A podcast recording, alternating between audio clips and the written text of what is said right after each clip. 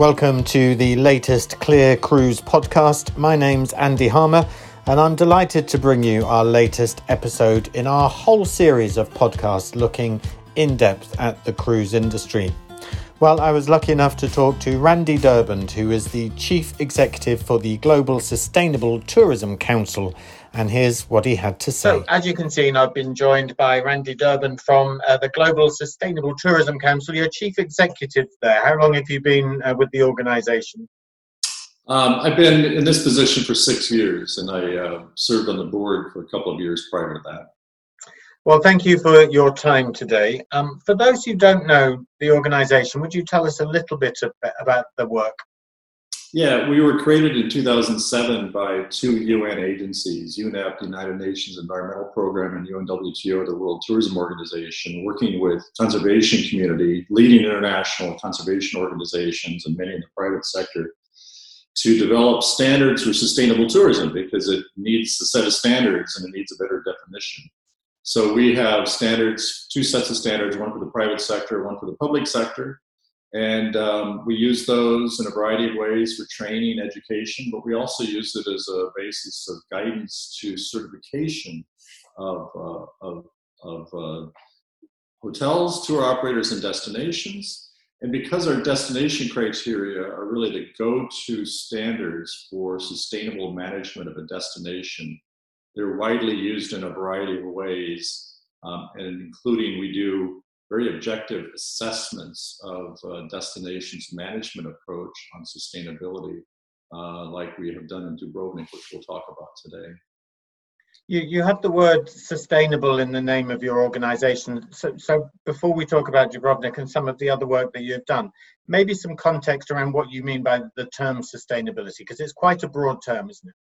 It is indeed. So very, very good. So in 2005, those two UN agencies created a single sentence definition of sustainable tourism, which stands up today and became the basis of our standards. And that's based on four pillars.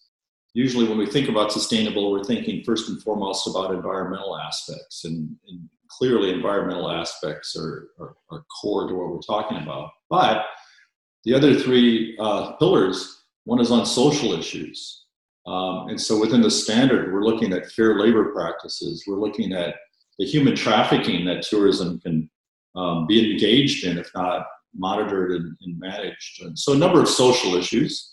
And then uh, cultural issues. Um, and there's two sides of that. It's respect for all living culture, including ethnic minorities and indigenous people. And it's preservation of cultural heritage. Um, and then the fourth pillar is about management because we're at a stage of human development where we haven't managed much of anything in all, in all of our lives sustainably. I mean, we're using 1.6 Earth's worth of resources. So sustainable tourism needs to be tourism needs to be more sustainable because everything we do, all of our endeavors as human beings, much, needs to be much more sustainable. So it's on all those fronts of environmental protection, but social um, you know, avoidance of damage and, uh, and harm, and then the cultural elements that I said. So we have this very broad definition of sustainability, and it's reflected within our standards known as the GSTC criteria. So we're meeting with, um, you know, all the key people that have some uh, management element or some control over all the elements that are within the GSTC destination criteria. And then we do this intensive document review looking at current policies and practices. So first we start with what are you doing? And we don't just interview and take people's word for it. It's this intensive review where it's like, well, show us the evidence, give, us the documents that show us you've got um, policies in place or regulations. And then it's do you enforce them and really get the evidence that you know you're really enforcing? So we give a tough love um, assessment where you go through the 41 criteria and say, hey, you're doing very well here, keep going in that direction. Or this one, you know, you've got some policy, but maybe the policy could be stronger and certainly the enforcement could be a bit stronger. And then the lowest score would be very little or no policy and very little or no enforcement. So we give that, you know, tough love grading.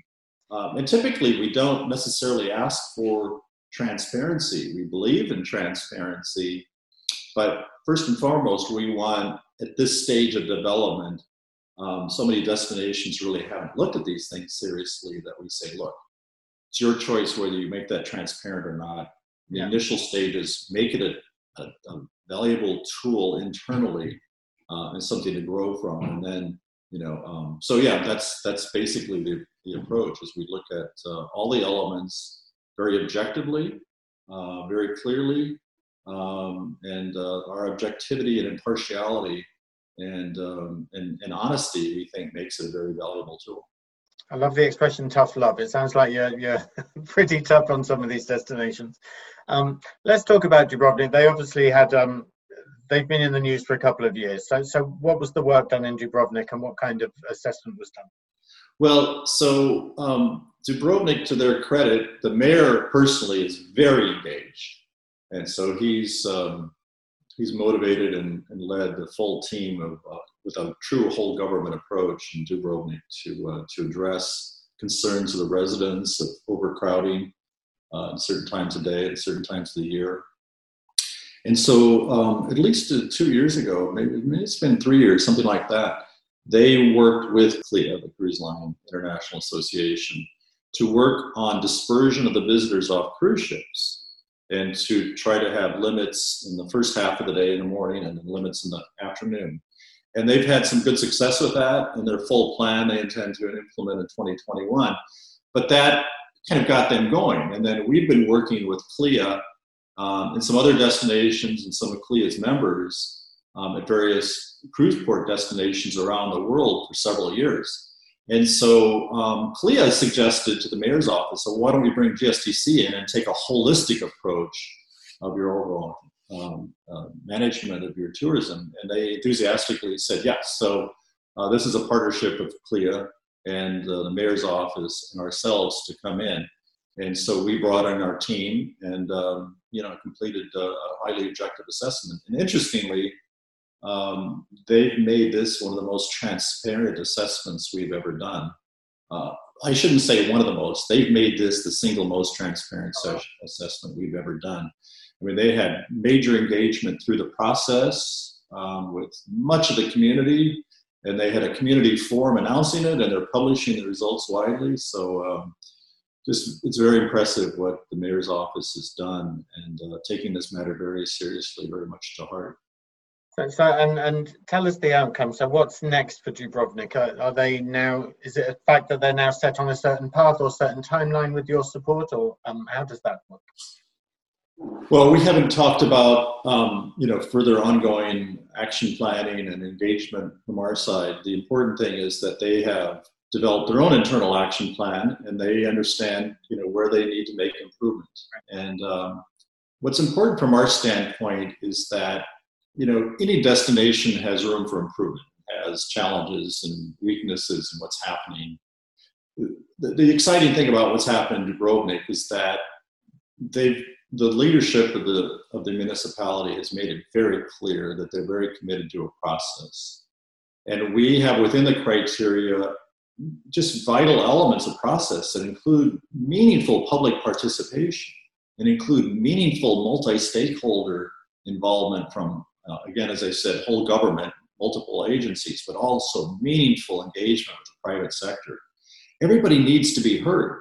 If you're going to get proper solutions, before you implement a regulation or you know any kind of policy or you know taxation or whatever it is you do, you know to really implement it right, you really have to understand the various perspectives. And they seem very committed to putting that that framework in place where it's good, strong management. So um, we're hopeful and, and optimistic based on the commitment we've seen that they're going to follow proper process to address the, the challenges. And you can never put a timeline on how you're going to get there because every situation is unique to that to that destination. But uh, we're just very encouraged that they've got the commitment to proper process to um, you know really solve challenges and, uh, and make improvements in a way that that that are sustainable that stick because yeah. right people involved have been involved you know right people uh, who are impacted are engaged in the process Um, Randy, thank you so much for your time today. Thank you for explaining some of that valuable work you do. Uh, thank you very much indeed. You're very welcome. Well, that's it from our latest episode of the CLIA Cruise podcast. We hope you've enjoyed listening along as we chatted to Randy. Well, uh, don't forget, there are plenty more cruise resources and information on our website, which is cruising.org. But until next time, thanks for listening.